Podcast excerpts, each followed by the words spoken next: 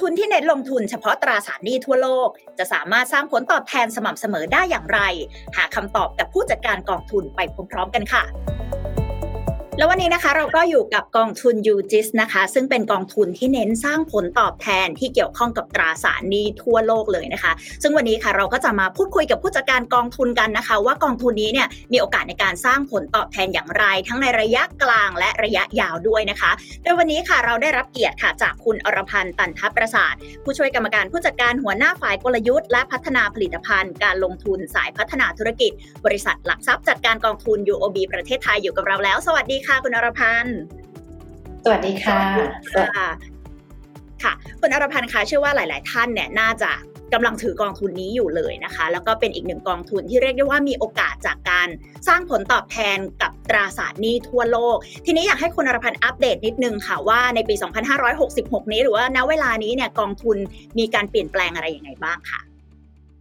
ได้ค่ะกองทุนยูจิสนะคะเป็นกองทุนตราสารหนี้โลกนะคะซึ่งขออนุญาตเริ่มจากตัวโครงสร้างของกองทุนก่อนนะคะ ว่ากองทุนยูจิสเนี่ยเป็นการลงทุนลักษณะแบบไหนนะคะ UGIS เนี่ยเป็นกอง feeder fund นะคะซึ่งจะ feed หรือว่าทำการลงทุนในกอง master fund หรือกองทุนหลักนะคะเพียงกองทุนเดียว เป็นกองทุนของ PIMCO นะคะ PIMCO บริหาร ซึ่งซึ่งกองทุนหลักเนี้ยชื่อว่า PIMCO GIS Income Fund นะคะแล้วก็เป็นคลาสนักลงทุนสถาบันนะคะกองทุน UGIS เนี่ย risk level ตามเกณฑ์ของสำนักงานก.ล.ต.เนี่ยอยู่ที่ level 5นะคะซึ่งอันนี้จะเป็นโครงสร้างหรือลักษณะของกองทุน UGIS ที่เราเซตอัพขึ้นมาลงทุนไทยนะคะซึ่งในมุมของกองทุนหลัก ซึ่งเมื่อกี้อย่างที่เรียนไปแล้ว เป็นกองทุนที่ชื่อว่า PIMCO JS Income Fund เนี่ยนะคะโดยนโยบายหรือว่า strategy ของการลงทุนเนี่ยเขาพยายามที่จะกระจายการลงทุนไปยังตราสารหนี้หลากหลายประเภท ซึ่งถ้าบน presentation ที่โชว์อยู่ตอนนี้เนี่ยจะเห็นว่า pie chart วงกลมเนี่ยเป็นการกระจายการลงทุนไปยังตราสารหนี้ประเภทต่างๆนะคะซึ่งตราสารหนี้ที่เห็นเนี่ยอาจจะเห็นบางประเภทเนี่ยไม่ได้คุ้นชินมากนักในแง่ของตราสารหนี้ ที่นำเสนอขายในประเทศไทยนะคะกลยุทธ์หลักของกองทุนเนี่ยเขาจะพยายาม balance ตราสารหนี้สองประเภท ประเภทแรกทางด้านขวานะคะซึ่งเป็นโทนสีฟ้าฟ้าเขียวๆเนี่ยคือกองเอ่อคือตราสารหนี้ประเภทที่เป็น high quality นะคะ high quality ในมุมนี้ก็คือเอ่อมีเครดิต คุณภาพที่ค่อนข้างสูง เช่นในส่วนของ government bond หรือในส่วนของเอ่อ IG หรือว่า investment grade bond เป็นหลักนะคะแล้วก็จะมีพวก securitize ที่อยู่ในเลเวลที่เราเรียกว่า seniority หรือมีลำดับชั้นในการชำระหนี้อยู่ในระดับบนนะคะแล้วก็ liquidity สูง อันนี้จะเป็นลักษณะของการลงทุนในประเภทตราสารหนี้ที่ high quality อย่างที่เรียนตราสารหนี้ประเภทนี้เนี่ยจะเป็นตราสารหนี้ที่เหมือนเป็น buffer ให้กับกองในแง่ของคุณภาพ หรือในแง่ของ quality ประกอบกับมี liquidity หรือสภาพคล่องที่ค่อนข้างสูง เพราะฉะนั้นในสถานการณ์ตลาดที่มันอาจจะมีความน่ากังวลหรือมีความผันผวนเนี่ยตราสารประเภทนี้เนี่ยจะทำหน้าที่ในแง่ของการเป็นเหมือน cushion หรือเป็นแรง รับแรงกระแทกของตลาด แล้วก็สามารถจะ perform ขึ้นมาในช่วงตลาดที่ผันผวนนะคะ อีกตราสารหนี้อีกกลุ่มหนึ่งที่ที่อยู่ทางด้านซ้ายมือที่เป็นโทนสีแดงแดงส้มๆตราสารเหล่านี้เนี่ยจะถูก classify เป็นตราสารที่สร้าง return ได้สูง สร้างยิวได้สูง ซึ่งตราสารที่สร้างยิวได้สูงเนี่ยถ้าเห็นจาก pie chartด้านหน้าเนี่ยก็จะเป็นลักษณะของตราสารประเภทที่อาจจะเรียกว่าเป็นตราสารที่มีความเสี่ยงด้านเครดิตระดับสูงขึ้นมา เช่น high yield ในส่วนของ emerging market บอลหรือว่าเดบนะคะหรือว่าในส่วนของ securitize ที่อาจจะไม่ใช่ securitize ของทางภาครัฐ นะคะซึ่งตราสารในกลุ่มนี้เนี่ยจะทำหน้าที่ในการสร้างอินคัมหรือสร้างยิวสม่ำเสมอให้กับพอร์ตการลงทุน แต่ไม่ใช่ว่าสร้างยิวสูงอย่างเดียวต้องเป็นตราสารหนี้กลุ่มที่ทาง PIMCO หรือทาง fund manager เนี่ยมั่นใจว่าจะสร้างได้อย่าง stable บนความเสี่ยงที่ manage ได้แล้วก็ control ได้นะคะกลไกที่บอกเนี่ยที่บอกว่าทาง PIMCO จะ balance จะ balance สองส่วนส่วนที่เป็น high quality fixed income กับส่วนที่เป็น ตราสารหนี้ที่สร้าง yield สูงเนี่ยเขาจะ balance ในช่วงสถานการณ์ที่แตกต่างกันไป ถ้าสถานการณ์ปกติไม่ได้มีอะไรที่น่ากังวลเนี่ยสัดส่วนการลงทุนในสองส่วนนี้จะใกล้ๆกันนะคะโทนสีฟ้ากับโทนสีแดงจะกึ่งๆใกล้ ๆ กัน แต่บนสถานการณ์ปัจจุบันเนี่ยเขามองว่า เศรษฐกิจโลก หรือเศรษฐกิจในส่วนของภาพรวมของทั้งโลกเนี่ยดูมีความไม่แน่นอนอยู่เยอะ แล้วอาจจะเป็นไปได้ว่าเศรษฐกิจของ develop market เนี่ยจะเข้าสู่ recession นะคะหรือว่าชะลอตัวลง เพราะฉะนั้นจะเห็นโทนของการ allocate มายังตราสารที่เป็น high quality high liquid ตราสารหนี้เนี่ยที่เป็นโทนสีฟ้าสีเขียวเนี่ยอยู่ในระดับที่อยู่ในพอชั่นที่สูงหรือมากกว่าพอชั่นสีแดง อันนี้จะเป็นลักษณะของกลยุทธ์ แล้วก็ในแง่ของนโยเขาเรียกว่าอะไรวัตถุประสงค์ของการลงทุนของกองทุนหลักนะคะ ค่ะเพิ่มเติมอีกนิดนึงค่ะ ดูจากตัวข้อมูลทั้งทั้งสองฝั่งนี้ ดูเหมือนว่าตัวกองทุนนี้เองตัวกองทุนทิมโก้เองเนี่ยค่ะ สามารถทำกำไรได้จากมิติไหนบ้างคะอย่างเช่นอะตัวตราสารหนี้เองอาจจะสามารถทำกำไรได้จากตัวราคาที่เป็นหน้าตั๋วเนาะแล้วในอีกในมิติหนึ่งเราสามารถทำกำไรจากในส่วนอื่น ๆ ได้ด้วยไหมคะ เอ่อได้ค่ะจริงบนกลยุทธ์ของตัวกองทุนหลักเมื่อกี้อย่างที่เรียนถ้าเป็นกองตราสารหนี้เนี่ยนะคะเอ่อก็จะมีกลยุทธ์หลักๆหนึ่งคือเรื่อง duration ก็คือเรื่องอายุคงเหลือของพอร์ตที่จะมีการปรับเพิ่มลด เพื่อเพิ่มลด exposure ของของกองทุนกับเเรื่องทิศทางอัตราดอกเบี้ยนะคะ ซึ่งสร้าง capital gain loss ให้กับกองทุนได้ อีกส่วนหนึ่งก็คือเรื่องของเครดิตนะคะเครดิตที่จะกระจายการลงทุนไปยังตราสารหนี้ประเภทต่าง ในแง่ของการสร้าง income และสร้าง capital gain ก็สามารถสร้างได้จากการมี exposure บนเครดิตเช่นเดียวกันนะคะถ้าพูดบนมุมของ return ที่กองทุนหลักเนี่ยตั้งใจที่จะให้เกิดเนี่ยต้องบอกว่าเขามองในมุมของเอ่อ total return ก็คือ return ที่เกิดจากทาง capital gain แล้วก็เกิดจากทาง income แต่ในส่วนของ ค่ะใช่ทั้งคู่ แต่ว่าในส่วนของ income เนี่ยด้วยกลยุทธ์ที่เขาจะพยายาม balance สองสองส่วนของประเภทตราสารหนี้อย่างที่เรียนเนี่ยนะคะซึ่งในอดีตที่ผ่านมาเนี่ยเขาทำได้ดีในแง่ของการพยายามที่จะ stabilize ส่วนของ income ของกองทุนหลักนะคะค่ะแล้วอย่างในช่วงหนึ่งปีที่ผ่านมาล่ะคะยูจิสเนี่ยมีการเปลี่ยนแปลงอย่างไรบ้าง ระยะเวลาที่กองทุนกำลังดำเนินการอยู่ เรามีการปรับพอร์ตกองทุนด้วยไหมคะ ในช่วงปีที่ผ่านมาที่หลาย ๆ กองเนี่ยน่าจะประสบปัญหากับสถานการณ์ต่าง ๆ หรือวิกฤตที่เข้ามากระทบอะค่ะ ต้องเรียนว่าสถานการณ์ในช่วงที่ผ่านมาสำหรับปีนี้เนี่ยภาพจะค่อนข้างต่างจากปี 2022 ปีที่แล้วนะคะปีที่แล้วเนี่ยเราเริ่มหมดของการปรับขึ้นอัตราดอกเบี้ยนะคะแล้วก็ปรับขึ้นอย่างต่อเนื่อง แล้วก็ค่อนข้างรวดเร็วในมุมของฝั่งอเมริกานะคะปีนี้เนี่ยเราเริ่มเห็นโทนของการค่อยๆ ชะลอการปรับขึ้นอัตราดอกเบี้ยแล้วแล้วก็มองว่าอัตราดอกเบี้ยนโยบายของสหรัฐเนี่ยใกล้ใกล้พีคเต็มทีแล้วนะคะซึ่งโพซิชันของกองเนี่ยถ้าในหน้านี้ก็จะเห็นว่า position ของกองเนี่ยปัจจุบันก่อนนะคะเเขามี duration ของพอร์ตอยู่ที่ 3.5 ปีนะคะ แล้วก็มียูของกองเนี่ยอยู่ที่ 7 7.15%ต่อปีนะคะ แล้วก็มี credit quality เฉลี่ยของทั้งพอร์ตเนี่ยอยู่ที่ A บวกโดยประมาณ ซึ่งเนี้ยเป็นตัวเลขล่าสุดณสิ้นเดือนกุมภาพันธ์ที่ผ่านมา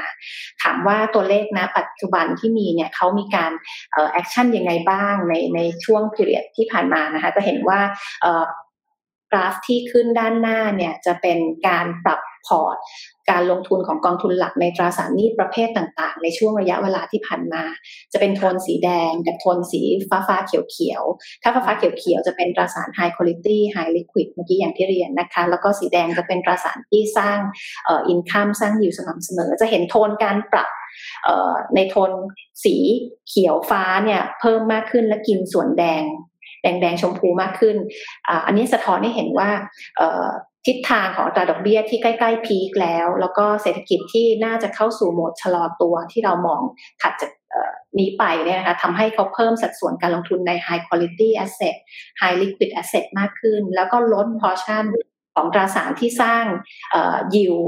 ลงมาระดับหนึ่งเพราะอะไรเพราะว่าดอกเบี้ยมันเพิ่มขึ้นมาเยอะแล้ว เราไม่จำเป็นต้องไปอยู่ในตราสารที่มียิวสูงในสัดส่วนที่สูงแล้วนะคะ เราให้ความสำคัญกับคุณภาพแล้วก็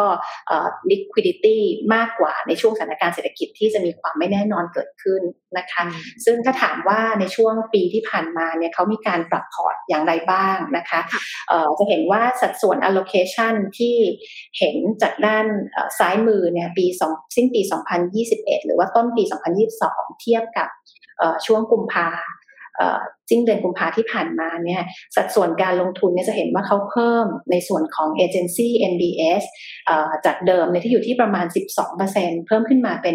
23%ซึ่งต้องเรียนว่าสัดส่วนการเพิ่มนี้น่าจะเป็นสัดส่วนการเพิ่มที่ significant ที่สุดในส่วนของการพอร์ตของ UGIS Agency MBS เนี่ยมันคือตราสารที่เป็นตราสารหนี้ที่มีการนำ สินเชื่อบ้านเข้ามาเป็น back asset back ในแง่ของการสร้าง return หรือสร้าง income ให้กับตราสารหนี้ประเภทนี้ แต่ต้องเรียนว่าเอเจนซี่ NBS เนี่ยมันจะได้รับการค้ำประกันจากทางธนาคารกระทรวงการคลังของอเมริกาของ US นะคะเพราะฉะนั้นในมุมของ credit risk เนี่ยจะมี credit risk ที่ค่อนข้างต่ำนะคะก็คือเป็นเครดิตของรัฐบาลอเมริกานั่นแหละ แต่ในขณะเดียวกันสิ่งที่ได้ก็คือการได้ข้ามในเรื่อง interest rate ขึ้นมา นะคะะสิ่งที่ต้องการจะสื่อก็คือสิ่งสิ่งที่พี่ได้พูดไปในช่วงแรกก็คือว่าเขาพยายามที่จะโฟกัสในมุมของคุณภาพมากขึ้น ก็คือ move มาในอะไรที่มีเครดิต risk ต่ำลงนะคะ ก็มาที่ agency MBS ในขณะเดียวกัน agency MBS เนี่ยก็ให้ liquidity กับการลงทุนที่ค่อนข้างสูงด้วยก็เป็นตลาดที่ใหญ่และมี player ออยู่เยอะนะคะเพราะฉะนั้น liquidity เนี่ยสามารถ raise ขึ้นมาได้ ได้ไม่ได้มีปัญหาอะไร ในขณะเดียวกันเนี่ย agency MBS เนี่ยสามารถเพิ่ม exposure ให้กับกองในแง่ของ duration ได้ด้วย เพราะว่ามี duration ที่ค่อนข้างยาวมาเทียบกับตราสารหนี้ประเภทอื่น นะคะ ส่วนในแง่ของการลงทุนส่วนอื่น ถ้าดูในมุมของสีแดงจะเห็นว่าเขามีการลด exposure ในส่วนของ high yield ลง ก็คือตราสารที่อาจจะมี rating ที่ below investment grade หรือไม่ได้มี rating นะคะ ก็จะลด 14%ลงมาอยู่ที่ 12%ะแล้วก็ในส่วนของ emerging market debt จะเห็นว่าลดจาก 16%สิ้นปี 2021 มาอยู่ที่ล่าสุดอยู่ที่ประมาณ 8%ซึ่งอันนี้จะเป็นการลดในแง่ของ credit risk ของกอง แล้วก็ move มาในส่วนของ high quality อย่างที่เรียนนะคะ อันนี้จะเป็น movement หลักๆของกองในช่วงที่ผ่านมา นะคะ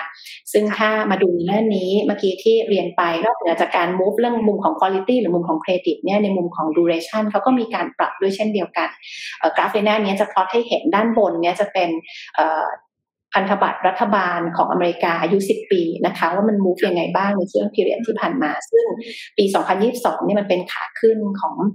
บอลยูแล้วนะคะ แต่ปีนี้เนี่ยมันก็จะค่อนข้างแฟลตๆนะคะ เราเดินมาประมาณเกือบ3 3เดือนละกับเกือบ 3 เดือนเต็ม แล้วจะเห็นว่า Treasury 10 ปีเนี่ยมัน move ขึ้น move ลงผันผวน แต่ก็อยู่ในกรอบระดับหนึ่ง แต่ว่าเป็นโทนที่ค่อนข้างย่อลงมาก็คือยิวมันปรับลดลงนะคะ ด้านบนเป็น movement ของ Treasury ด้านล่างจะเป็นการปรับ duration ของพอร์ต เส้นสีดำๆเนี่ยจะเป็น duration ของพอร์ตนะคะว่าเขาปรับเพิ่มหรือปรับก็แท่งสีสีเนี่ยจะเป็นการบอกให้เราเห็นว่า duration ที่เขาปรับเพิ่มขึ้นเนี่ยเขาปรับเพิ่มขึ้นบน ประเทศไหนหรือบนภูมิภาคไหน ซึ่งจะเห็นว่า duration ของกองทุนในปีนี้เมื่อเทียบกับปีที่แล้วเนี่ยมันจะเป็นโทนของการปรับ duration ขึ้นนะคะพอสมควรจากประมาณแถวๆสองปี ไม่เกิน 3 ปีขึ้นมาปัจจุบันเมื่อกี้อย่างที่เรียน duration ของกองเนี่ยปรับเพิ่มขึ้นมาอยู่ที่ประมาณ 3.5 ปีแล้วก็คือเกิน 3 ปีแล้ว แต่ว่า duration ที่เพิ่มขึ้นจะเห็นว่ามันมาจากแท่งสีน้ำเงินน้ำเงินเข้มนะคะซึ่งก็คือในส่วนของอเมริกาที่เรามองว่าในส่วนของ US หรืออเมริกาเนี่ยน่าจะเป็น develop market แรกที่เข้าสู่การปรับขึ้นอัตราดอกเบี้ยในจุดที่ที่พีคแล้วแล้วมี potential ที่จะปรับลดลงก่อน develop market อื่น อันนี้ก็จะเห็นว่าในการปรับ duration ที่เพิ่มขึ้นเขาก็ select ในส่วนของตลาดเช่นเดียวกัน ตลาดที่มี potential ว่าดอกเบี้ยจะปรับ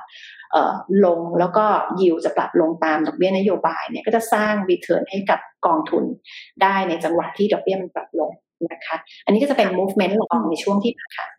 ค่ะ ซึ่งก็จะสอดคล้องไปกับสถานการณ์ด้วยเนาะ แล้วนอกเหนือจากนี้ค่ะ การปรับพอร์ตค่ะ คุณอรพันธ์ค่ะจากที่เมื่อสักครู่นี้เราเห็นว่าเหมือนมีการปรับ risk ลดลง นอกเหนือจากที่เป็นเรื่องของดอกเบี้ยแล้วที่มันกำลังขาขึ้นแล้วก็อาจจะอยู่ในจุด peak แล้วเนี่ย ยังมีเหตุอื่น ๆ อีกไหมคะ ที่ทำให้กองทุนเนี่ยต้องปรับพอร์ตมาอยู่ในลักษณะนี้มากขึ้น ถ้าในมุมของกองทุนเนี่ยหลักๆ ก็จะเป็นเรื่องของการมองทิศทางอัตราดอกเบี้ย ทิศทางของอัตราเงินเฟ้อนะคะ แล้วก็ในมุมของความไม่แน่นอนในสถานการณ์เศรษฐกิจ หรือในแง่ของการขยายตัวหรือการชะลอตัวลงของเศรษฐกิจทำให้เขาต้อง move มาใน ตราสารที่มีเครดิตริสที่ที่ต่ำลงนะคะ อันนี้ก็จะเป็นกลยุทธ์หลัก ๆ ที่ที่กองดำเนินมาในช่วงพิเรียดที่ผ่านมาอันอีกอันหนึ่งที่อาจจะเสริมก็คือว่าเขาก็อาจจะมี instrument อื่น ๆ เพื่อมาช่วยในแง่ของการป้องกันความเสี่ยงของ portfolio เช่นการทำการ short position ในบนมุมของ duration ถ้าดูในกราฟในหน้านี้เนี่ยจะเห็นว่าด้านล่างของกราฟเนี่ยจะมีแท่งสีม่วง ๆ อยู่ซึ่งเป็นแท่งในฝั่งของเออ Japan ในฝั่งของญี่ปุ่นนะคะ ถ้าอยู่ใต้เส้นเส้นขีดแนวนอนที่เป็นศูนย์เนี่ยแปลว่าเขา short duration short duration ก็แปลว่าพยายามที่จะลดความเสี่ยงอของ อัตราดอกเบี้ยลงนะคะ ซึ่งในช่วงก่อนหน้านี้ในช่วงปี 2 ปีที่ผ่านมาเนี่ยการ short duration ในฝั่งของของญี่ปุ่นเนี่ยพันธบัตรรัฐบาลญี่ปุ่นเนี่ยเขาก็ keep มาในสัดส่วนที่สูงระดับหนึ่งแต่เมื่อเขามองว่า ดอกเบี้ยเริ่มจะ peak แล้วเขาก็จะลดพอชั่นของการ short duration ในฝั่งนี้ลงลงไประดับหนึ่ง อันนี้ก็จะเป็นเอ่อ strategy หรือกลไกหรือกลยุทธ์ที่เขาสามารถ apply หรือใช้ได้ สิ่งต้องการจะสื่อก็คือว่าในแง่ของกองทุนหลักกองกองพิมโก้ JS Income Fund เนี่ยเขามีกลยุทธ์ที่ค่อนข้างจะ flexible เขาสามารถใช้เครื่องไม้เครื่องมือในแง่ของการทำ allocation ในมุมของ มุมของภูมิภาค มุมของ sector มี flexibility มีความยืดหยุ่นค่อนข้างสูง เพราะฉะนั้นไม่ว่าสถานการณ์เศรษฐกิจจะเป็นไปอย่างไรเนี่ยเขามีเครื่องไม้เครื่องมือในแง่ของ strategy ที่พร้อมที่จะใช้ แล้วก็ปรับพอร์ตการลงทุนให้เหมาะสมกับภาวะตลาดในช่วงนั้นๆค่ะค่ะแล้วอย่างในช่วงที่ผ่านมาล่ะคะเรื่องของ performance เองตัวเลขออกมาอย่างไงบ้าง แล้วก็มีนัยยะอะไรซ่อนอยู่ในตัวเลขเหล่านั้นบ้างคะคุณอรพันธ์ค่ะค่ะ ก่อนที่จะไปในมุมของตัวเลขนะคะ ต้องให้ดูหน้านี้ก่อนซึ่งเป็นหน้าที่ค่อนข้างสำคัญ แล้วก็สะท้อนถึงสิ่งที่ผู้จัดการกองทุนหลักเนี่ยต้องการจะให้กองทุนมันดำเนินไป แล้วก็ deliver return ให้กับกองให้กับผู้ลงทุนนะคะ หน้านี้เนี่ยจะเป็นการโอรีเทิร์นของกองที่เกิดขึ้นนะคะ ซึ่งเมื่อกี้อย่างที่เรียนไปกองเนี่ยพยายามจะสร้างตัว total return ให้กับผู้ถือ กองทุนได้ได้ได้อย่างโดดเด่นในแต่ละสถานการณ์ตลาดนะคะ ซึ่ง return total return ที่กองทุนสามารถสร้างได้เนี่ยก็มาจาก 2 ส่วน ส่วนแรกก็คือส่วนของ income นะคะ ส่วนที่ 2 ก็คือ capital loss จะเห็นว่าส่วนที่เป็น income ซึ่งเป็นกราฟแท่งสีน้ำเงินในปีต่างๆเนี่ยจะค่อนข้าง stable นะคะ เพราะฉะนั้นจะเห็นว่ากลไกหรือ mechanic ในการ allocate เงินลงทุนของกองทุนเนี่ยไปยังตราสารที่สร้าง income กระจายไปยังตราสารต่างๆเนี่ยก็สามารถทำได้ดีแล้วก็ทำให้กองมี income ที่ stable นะคะ ส่วน capital gain loss เนี่ยต้องเรียนว่ามันก็ขึ้นกับภาวะตลาดหรือทิศทางของอัตราดอกเบี้ยด้วย จะมีในหลายๆ ปีที่มันเป็นเฉดสีต่างๆ ที่เห็นบนหน้าหน้าสไลด์เนี่ยนะคะ จะเห็นว่าสถานการณ์ที่ไม่ปกติที่เกิดขึ้นเนี่ยมันอาจจะทำให้เกิด capital gain loss กับกองทุนได้นะซึ่ง capital gain loss ที่เกิดขึ้นเนี่ยมันมีได้ทั้งขาเกณฑ์แล้วขา loss ถ้าขา loss จะเห็นว่าเราก็จะมี income ของกองที่ค่อนข้างสม่ำเสมอที่เป็นกราฟแท่งสีน้ำเงินเนี่ยเป็น buffer ให้เพราะฉะนั้นการปีไหนที่เกิด capital loss มากๆเนี่ยส่วน income เนี่ยก็จะทำหน้าที่ในการเป็น cushion หรือเป็น buffer ไม่ให้ total return กองทุนเนี่ยย่อลงไปในระดับที่ต่ำจนเกินไปยกตัวอย่างเช่นในปี 2022 ที่ผ่านมาเนี่ยจะเห็นว่าแม้ว่าตลาดจะค่อนข้างผันผวน แล้วก็ทิศทางอัตราดอกเบี้ยเป็นการปรับขึ้น และทำให้เกิด capital loss ให้กับกองทุนในระดับที่ค่อนข้างสูงมากนะคะ2ดิจิต แต่ว่าเนื่องด้วยกองเนี่ยสามารถสร้าง income สม่ำเสมอ มี income ที่ stable ทำให้ผลการดำเนินงานของกองทุนหรือ total return เนี่ยปรับย่อลงไม่มากนะัก เมื่อเทียบกับตลาดนะคะ อันนี้ก็จะเป็นในแง่ของกลไกหรือ performance ของกองทุน ซึ่งข้ามมาในปีนี้นะคะ year to date ตั้งแต่เริ่มปีมาเนี่ยจะเห็นว่ากลไกของ income มันก็ค่อยๆไต่ขึ้นมาละถ้าครบปีปฏิทินปี 2023 เราก็น่าจะเห็นแท่งสีน้ำเงินเนี่ยมันโตขึ้นมาใกล้ๆกับปีก่อนหน้านะคะแต่ในขณะเดียวกันปีนี้เนี่ยดอกเบี้ยมันค่อนข้างผันผวน แล้วก็มีลักษณะเป็นเทรนด์ของเริ่มย่อลง เพราะฉะนั้นในส่วนของ capital loss ที่เห็นปีที่แล้วเนี่ยเราน่าจะไม่ได้เห็นในปีนี้อย่าง significant เหมือนที่เราเจอในปีที่แล้ว แล้วก็น่าจะเป็นขาที่กลับขึ้นมาเออเป็นขาบวก แล้วทำให้ total return ของกองเนี่ยเออเป็นเป็นฝั่งบวกได้นะคะ ซึ่งถ้ามาดูในมุมของเออ performance ที่ผ่านมาจะเห็นว่าบนกองของกอง master เองเนี่ย year to date เนี่ยบวกขึ้นมาเออประมาณ 1.39%แล้วนะคะเมื่อดูนะวันที่ 17 มีนาที่ผ่านมา ซึ่งอันนี้เป็นตัวเลข ไม่ได้ analyze นะคะ ซึ่งจริงปกติเวลาเราดูยิวของตราสารหนี้เนี่ยเราก็จะ analyze กัน แต่ว่านี้เป็น return ที่เป็น return year to date 1.39%ซึ่งถือว่าภาพเนี่ยมันค่อยๆไต่ขึ้นมาได้ดี แล้วก็ปีนี้เนี่ยเรามองว่าในมุมของ performance ของกองตราสารหนี้ตัว global bond เนี่ยมีปัจจัยที่ support ในแง่ของทิศทางอัตราดอกเบี้ย และในแง่ของภาวะเศรษฐกิจที่อาจจะชะลอตัวลงได้เนี่ยซึ่ง support การลงทุนในตราสารหนี้จะเป็นปัจจัยที่ทำให้กอง global bond กอง UGS เนี่ยสามารถสร้าง performance ได้โดดเด่นในปีนี้นะคะค่ะโอเคค่ะ เห็นภาพชัดเจนทีนี้ในเรื่องของตัวโอกาสในการเติบโตหลังจากนี้ล่ะคะคุณอรพันธ์ค่ะว่า แน่นอนว่ามันต้องมีทั้งปัจจัยบวกและปัจจัยลบเกิดขึ้นแน่นอน วิกฤตต่างๆ ที่ผ่านมายังส่งผลกระทบไหมเรื่องดอกเบี้ยจะมีปัจจัยมากแค่ไหน รวมถึงในที่ทางตรงกันข้ามค่ะ มีปัจจัยอะไรบ้างที่เป็นปัจจัยบวกที่อาจจะส่งเสริมให้กองทุน UGIS เองเนี่ยมันสามารถเติบโตต่อไปได้บ้างค่ะ ถ้ามาดูในหน้านี้นะคะ เราจะเห็นว่าในมุมของตราสารหนี้นะคะยิวณระดับปัจจุบันเนี่ยต้องเรียนว่าเมื่อกี้เราบอกไปคุยกันไปแล้วว่า current yield maturity อยู่ที่เจ็ดเปอร์เซ็นต์กว่านะคะอันนี้เป็นเป็นเลเวลที่ว่าสูงมากบน quality ของกองทุนที่อยู่ในระดับบน rating A บวกนะคะซึ่งสิ่งที่เห็นปัจจุบันเนี่ยมันแตกต่างจากเมื่อปีที่แล้ว เมื่อปีที่แล้วเนี่ยเราเห็น yield to maturity ของกองเนี่ยอยู่แค่สามเปอร์เซ็นบวกลบต้นๆเท่านั้นเอง การขึ้นดอกเบี้ยมาเรื่อยๆทำให้ rate ตลาดมันเพิ่มขึ้น ในมุมของการลงทุนตราสารหนี้ return ที่ได้รับมันก็เพิ่มสูงขึ้นด้วยสะท้อนมาที่ yield to maturity ที่เจ็ดเปอร์เซ็นกว่า ซึ่งไม่ได้เห็นบ่อยในมุมของการลงทุนในในตราสารหนี้นะคะ แล้วเราก็มองว่าด้วย current yield ที่อยู่ในระดับสูงเนี่ยมันจะเป็น buffer ที่สำคัญสำหรับการลงทุนในตราสารหนี้ มุมมองที่บอกว่าทิศทางอัตราดอกเบี้ยจะปรับลดลง หรือว่าในมุมของเศรษฐกิจที่อาจจะชะลอตัวลงเนี่ยเรามองว่าการลงทุนในตราสารหนี้เนี่ยจะ perform ในมุมของ capital gain ก็สามารถจะ perform ได้ถ้าดอกเบี้ย peak แล้วแล้วก็ cut ลงมาใช่ไหมแต่อีกมุมหนึ่งก็คือว่าในมุมของตราสารหนี้ที่มันมีความน่าสนใจในมุมของการลงทุนเนี่ยด้วยระดับยิวที่ 7.15 เนี่ย เรามองว่ามุมของการผสมตราสารหนี้เข้าไปกับ portfolio บน asset class อื่นๆ เนี่ยจะเป็นมุมที่ช่วยสร้าง cushion ให้กับพอร์ต ถ้าเศรษฐกิจมันมี downside หรือว่าอัตราดอกเบี้ยปรับลงเนี่ย performance ของตราสารหนี้เนี่ยก็จะช่วยชดเชย performance ของ risky asset ที่มันปรับย่อลงด้วยนะคะ ซึ่งเราเห็นในภาพนี้เนี่ยพราะ historical yield to match ของกองทุนหลักมาให้ดูบนสถานการณ์เศรษฐกิจ หรือวิกฤตเศรษฐกิจที่เกิดขึ้นในเพียงต่างๆ จะเห็นว่าเมื่อ yield มันพีคในเพียง แต่ละพีเรียดเนี่ยไม่ว่าจะเป็นช่วงเทเปอร์แทนทรัมปี 2013 หรือช่วงที่เกิดโควิดปี 2020 ก็ตามนะคะยิวที่มันพีขึ้นไปเจ็ดแปดเปอร์เซ็นเนี่ยพีเรียดที่ถัดมาในพีเรียดหนึ่งปีสามปีเนี่ยจะเห็นว่ายิวมันก็จะปรับย่อลงมา การปรับย่อของยิวจะนำมาสู่ return performance ของกองทุนอย่างสถานการณ์โควิดเนี่ยยิวที่พีคที่8.16น นะคะเมื่อช่วงมีนาปี 2020 เนี่ยถัดจากนั้นอีกหนึ่งปีนะคะ performance ของกองทุนเนี่ยมุมของ performance เนี่ยก็ปรับขึ้นมา 2 ดิจิต แล้วก็ perform ได้ค่อนข้างโดดเด่น อันนี้สะท้อนให้เห็นอะไร สะท้อนให้เห็นความ active ของ manager ของกองทุนหลักที่สามารถปรับพอร์ตและสร้าง return ให้กับกองทุนได้นะคะเราก็มุ่งหวังว่าสถานการณ์ของปีนี้ก็น่าจะเห็นภาพคล้ายกันเนื่องด้วยสถานการณ์ดอกเบี้ยที่มัน support แล้วก็ในมุมของความ active การวาง position ของพอร์ตกองทุนหลักที่พร้อมที่จะสร้าง return เมื่อเศรษฐกิจมันชะลอตัวลงของทาง PIMCO นะคะ ซึ่งเมื่อกี้ถ้าลิงก์ไปสู่คำถามว่าอะไรที่จะทำให้ผลตอบแทนของกองทุนเนี่ย perform หรือผลตอบแทนของกองทุนเนี่ยเป็นไปในทางที่ด้านเกิดด้านลบหรือไม่ได้เป็นไปตามที่เราคาดนะคะ หน้านี้เนี่ยทำ scenario ให้เห็นได้ค่อนข้างชัดเจน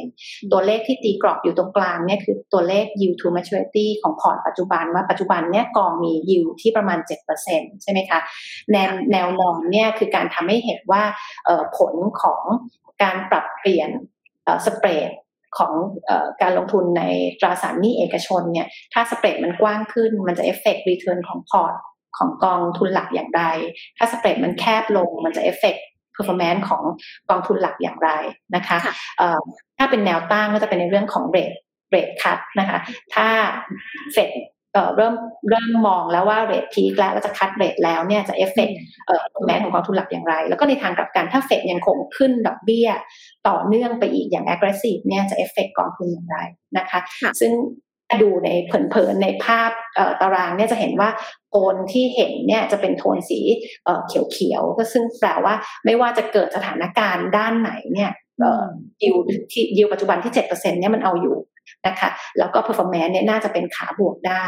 แต่ถ้ามันเกิดซีเวียจริงๆ ก็คือสเปรดมันวายเดนหรือสเปรดมันกว้างขึ้นจริง ๆ เนี่ยหรือว่ามาพร้อมกับการที่เฟดยังคงขึ้นเรทต่อเนื่องอย่าง aggressive เนี่ยเราอาจจะเห็นการติดลบของกองทุนได้ ซึ่งต้องเรียนว่าเอ่อ performance ของกองทุนที่คาดว่าจะเกิดสถานการณ์นั้นเนี่ยมันจะติดลบในเอ่อ magnitude ที่ไม่ได้ไม่ได้เยอะเท่าไหร่เลยนะคะ ก็จะเห็นตั้งแต่ 0.6 ติดลบไปจนถึงลบ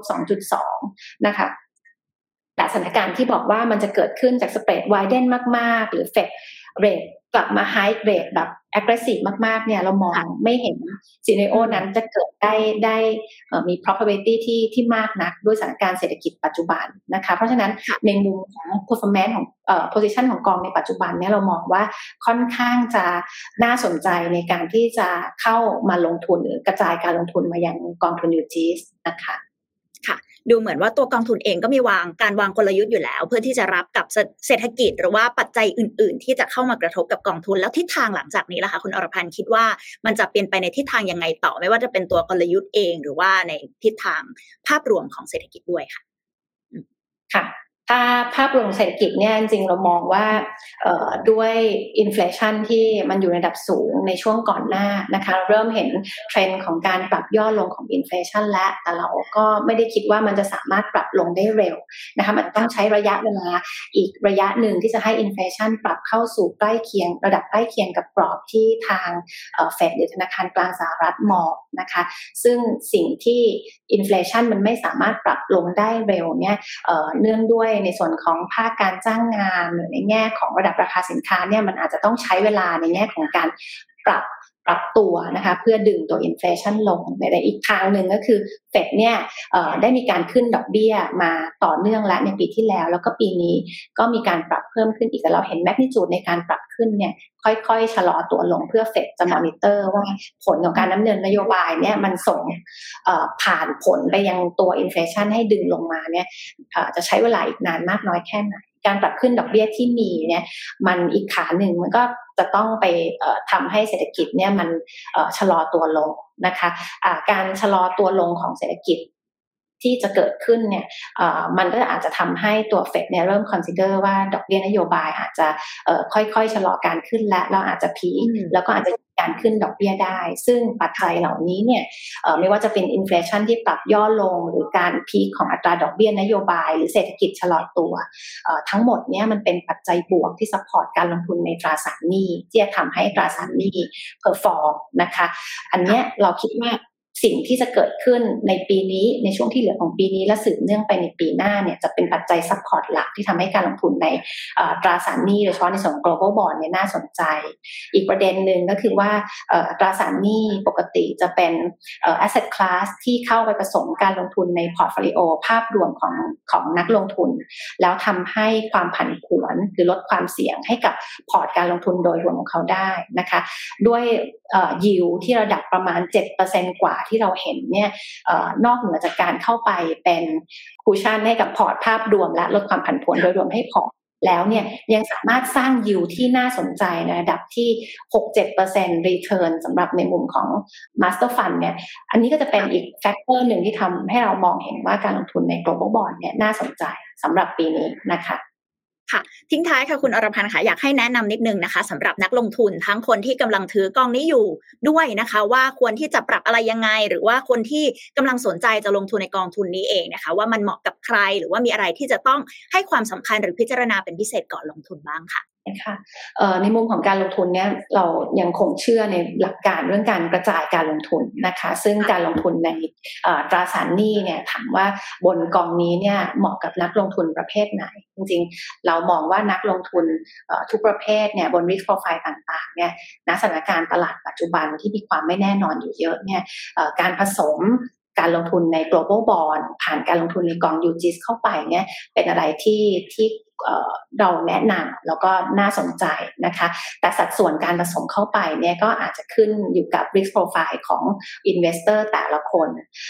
ในแง่ของนักลงทุนที่ลงทุนอยู่แล้วเนี่ยเราอยาก จะเพิ่มความเชื่อมั่นและความมั่นใจในแง่ของการลงทุนในกองทุนนี้ด้วยปัจจัย support เมื่อกี้อย่างที่กล่าวมานะคะ กองทุนนี้เนี่ยนอกเหนือจากจะช่วยลดความผันผวนให้กับพอร์ตการลงทุนแล้วเนี่ยเรามองว่าจะมีโอกาสสร้างผลตอบแทนที่ดีได้ในระยะถัดจากนี้ไปสำหรับนักลงทุนที่ยังไม่ได้ลงทุนในกองทุนนี้เราอยากจะให้นักลงทุนลองพิจารณานะคะ กองทุนนี้เป็นทางเลือกเพราะว่าด้วย strategy ของกองยูจิสเองกองพิมโก้ GS Income ที่เป็นกองทุนหลักเองเนี่ยมีลักษณะของการกระจายการลงทุนไปยังตราสารหนี้หลากหลายประเภท กระจายซอสของการสร้างรายได้ไปยังตราสารหนี้หลากหลายประเภท ในขณะเดียวกัน position ของพอร์ตในปัจจุบันเนี่ยเขาวางในลักษณะที่ cautious ในมุมของสถานการณ์เศรษฐกิจโฟกัสบน high quality ตราสารหนี้ที่มีคุณภาพแล้วก็มี liquidity เพราะฉะนั้นด้วยภาพของกองทุนเองเนี่ยก็เหมาะที่จะเข้าไปเป็นส่วนหนึ่งของพอร์ตการลงทุนของนักลงทุนที่ยังไม่ได้มีการลงทุนในในตราสารหนี้นะคะ ค่ะโอเคค่ะชัดเจนนะคะ เรียกได้ว่ายูจิสเองก็เป็นอีกหนึ่งกองทุนที่ลงทุนในตราสารหนี้ที่ได้เรียกได้ว่าเป็นทางเลือกอีกหนึ่งทางเลือกของนักลงทุนที่สนใจลงทุนกองทุนนั่นเองนะคะ วันนี้ต้องขอขอบคุณคุณอรพันธ์มากๆเลยนะคะ ที่มาให้ข้อมูลกับเราในวันนี้ค่ะ ขอบคุณค่ะ สวัสดีค่ะ สวัสดีค่ะ สวัสดีค่ะ